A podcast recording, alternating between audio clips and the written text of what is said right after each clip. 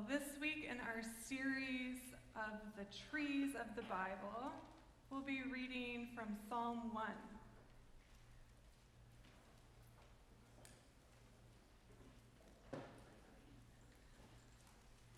Psalm 1 Blessed is the man who does not walk in the counsel of the wicked, or stand in the way of sinners, or sit in the seat of mockers. But his delight is in the law of the Lord, and on his law he meditates day and night. He is like a tree planted by streams of water, which yields its fruit in season, and whose leaf does not wither. Whatever he does prospers. Not so the wicked. They are like chaff that the wind blows away. Therefore, the wicked will not stand in the judgment, nor sinners in the assembly of the righteous. For the, way, for the Lord watches over the way of the righteous, but the way of the wicked will perish. This is the word of the Lord.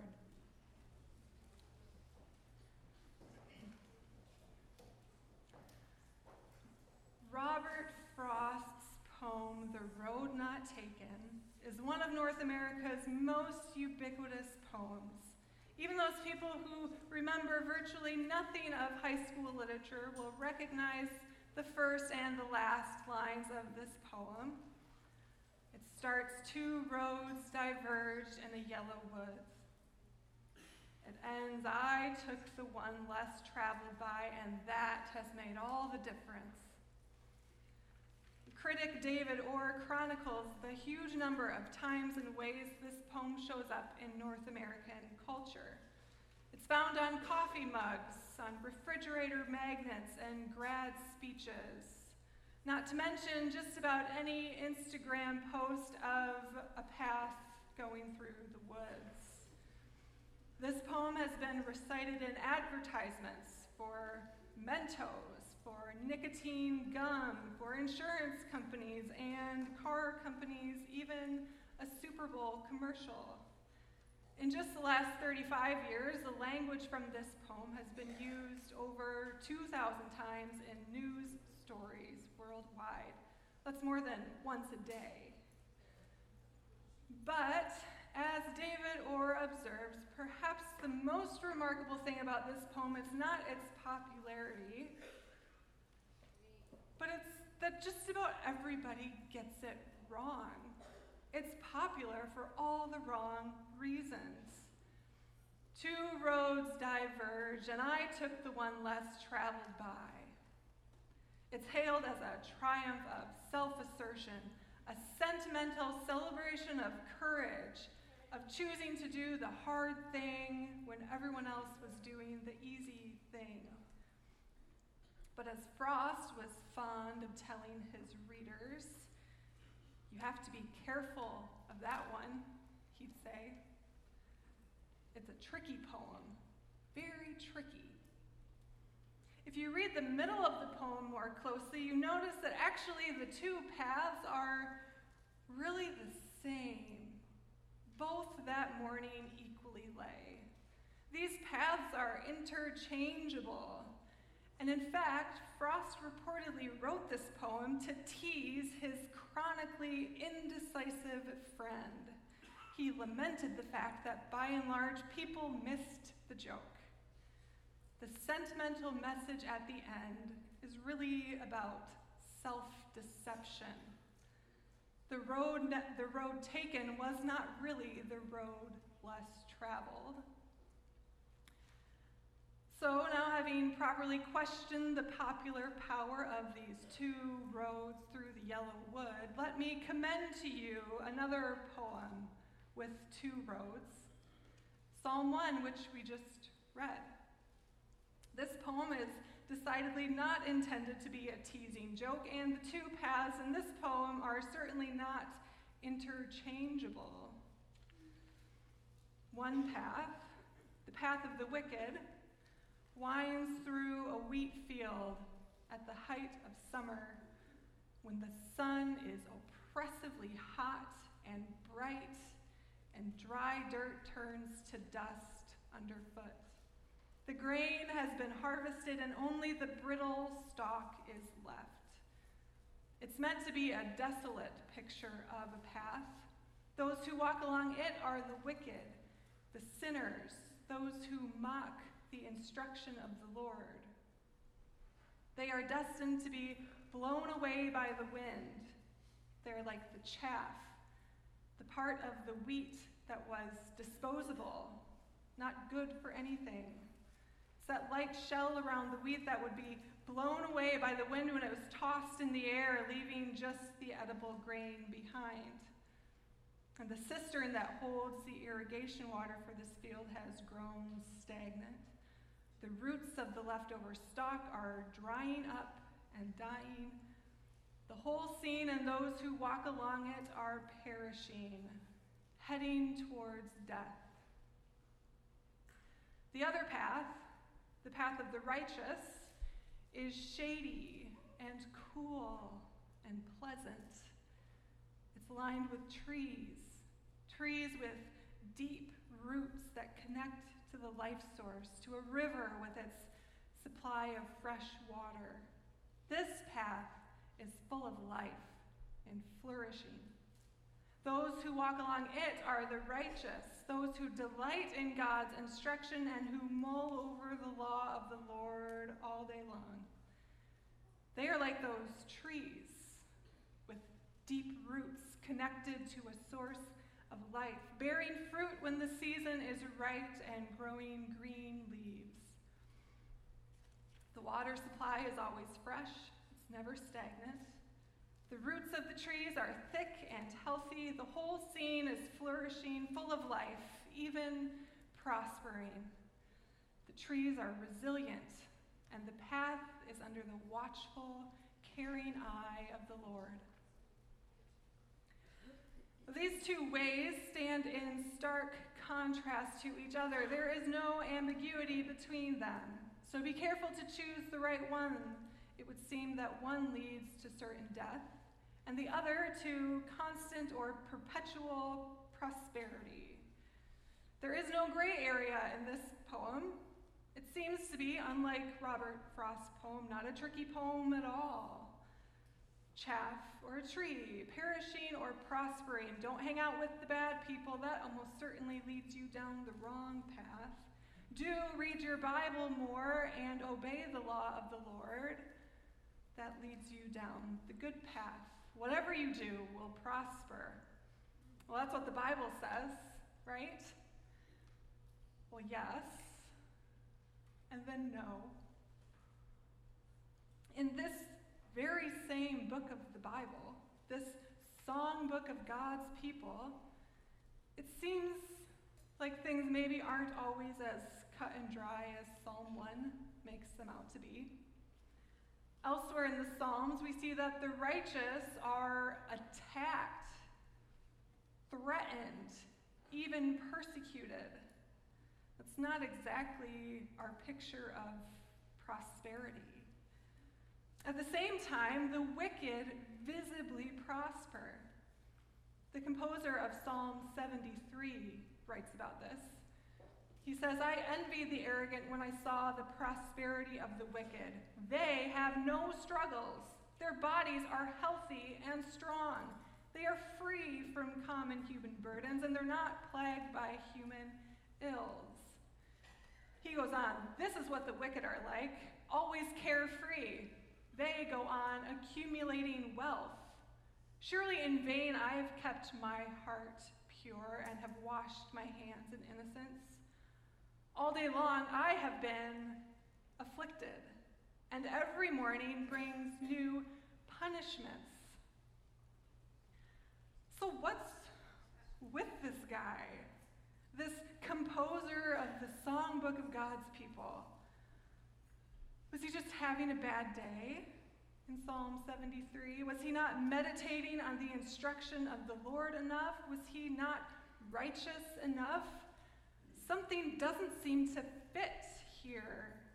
The testimony of Psalm 1 seems to be at odds with the lived experience of God's people at certain times. And I think if we're quite honest, the testimony of Psalm 1 seems to stand at odds with our lived experience at times. I'm American, so you'll indulge a, a political illustration here. You might recall that during the last US presidential election, Donald Trump was so confident he would win that he joked he could stand in the middle of Times Square in New York and shoot somebody and quote, I wouldn't lose any voters, he said. Despite the way he spoke about minorities and women, despite the way he broke and continues to break just about every norm of civility, despite his unchecked inability to receive instruction or criticism. Just about whatever he does works out for him. Or at least he seems to have a knack for telling people that whatever he does prospers. It's a bit uncanny, actually.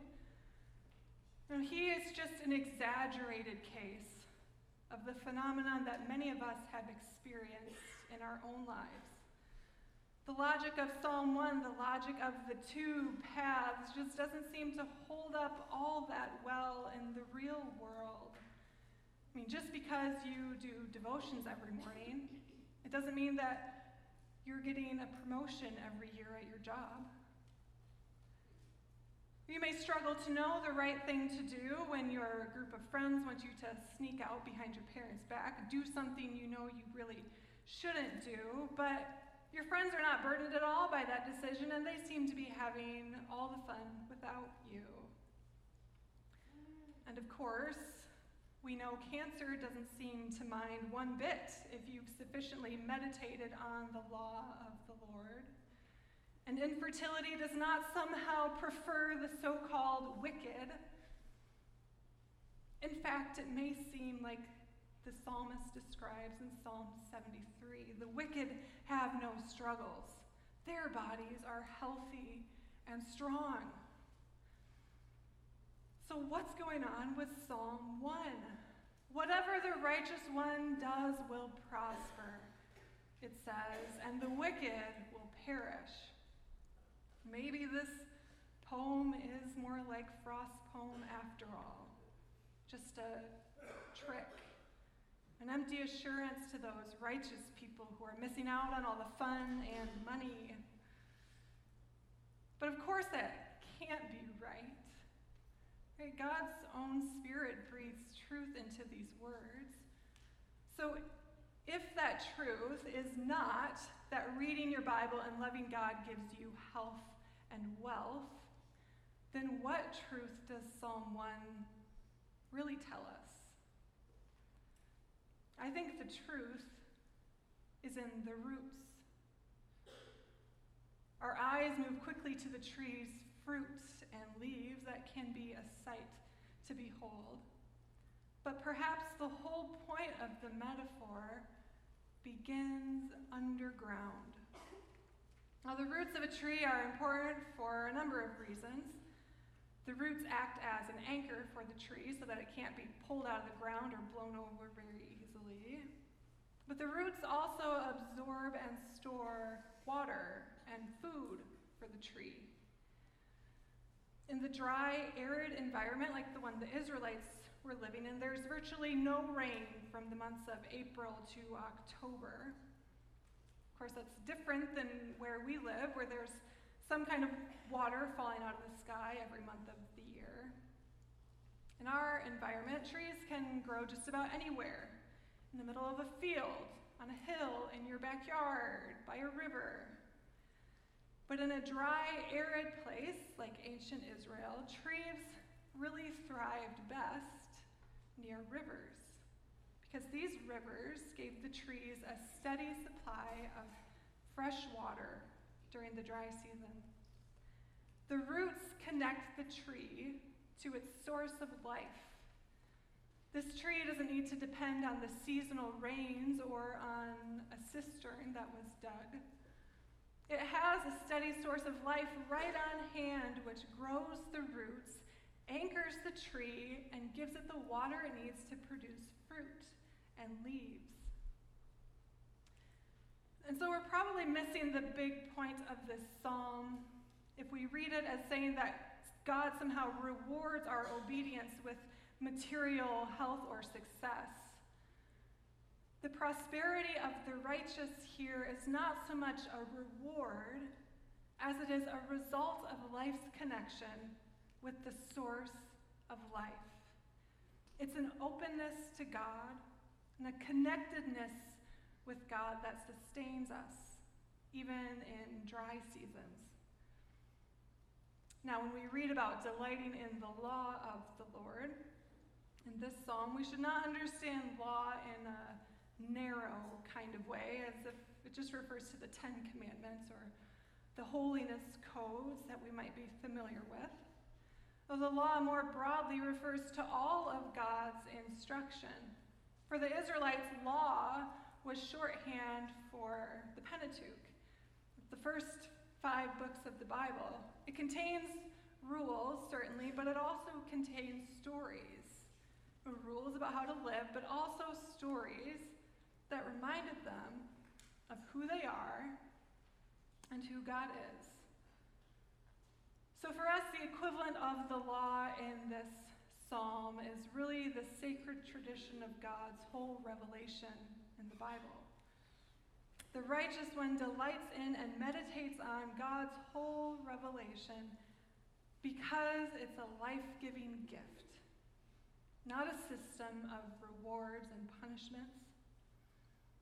The righteous one delights in and meditates on the law of the Lord, not because the law itself brings salvation, you'll remember from last week, but because it reveals the God of salvation the author of life, the one who has graciously shown us the way people ought to live in his very own creation.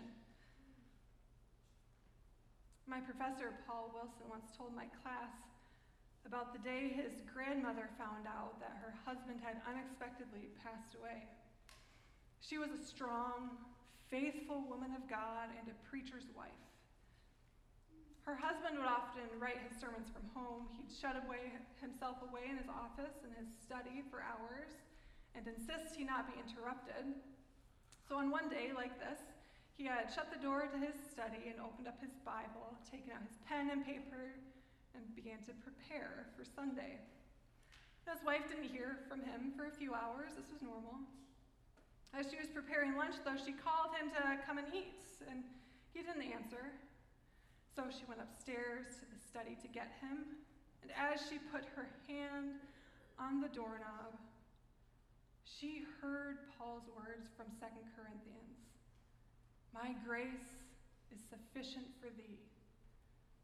She had heard and meditated on these words from 2 Corinthians many times before, and in that moment, God spoke them to her again as she opened the door to find her husband had unexpectedly passed away as he worked on his sermon. She testified to her family that those words of God sustained her and stabilized her in that horribly difficult moment and in the many moments of grief that followed. My grace is sufficient for thee, she would hear again and again. She was a tree planted by the stream that is God's living word, spoken to her in a difficult moment by God's own Spirit. She grieved, but she did not wither. Her testimony of God's grace continues to bear fruit in her family and well beyond. That is the prosperity that Psalm 1 talks about. That is the prosperity of the righteous. Prosperity of the righteous may not mean that you'll get every job promotion or every scholarship, but it does mean that God will sustain your sense of vocation and calling in your work. The prosperity of the righteous may not mean that you get to do whatever your friends want you to do, but it does mean that God gives long lasting joy, contentedness, even delight. The prosperity of the righteous may not mean that you and your family will remain in good health until the day you die, but it does mean that God draws you near to himself and speaks to you of the hope of resurrection. The prosperity of the righteous means that you are like a tree planted by living water, whose roots soak up the life giving water that is God's own instruction given to you by the Holy Spirit. And so, this poem, Psalm 1, it turns out is no trick at all. It speaks to us of the true kind of prospering, not the temporary prosperity that the world might offer, but a more deep and abiding prosperity of life that is rooted in a river of living water. Thanks be to God for this great gift. Amen. Let's pray. Lord, thank you for this, the gift of your word, and the way your spirit works through these words to strengthen our roots, to bring us life and hope. We pray now for the strength to believe what we have heard and to live in ways that honor you above all. Through Christ our Lord. Amen.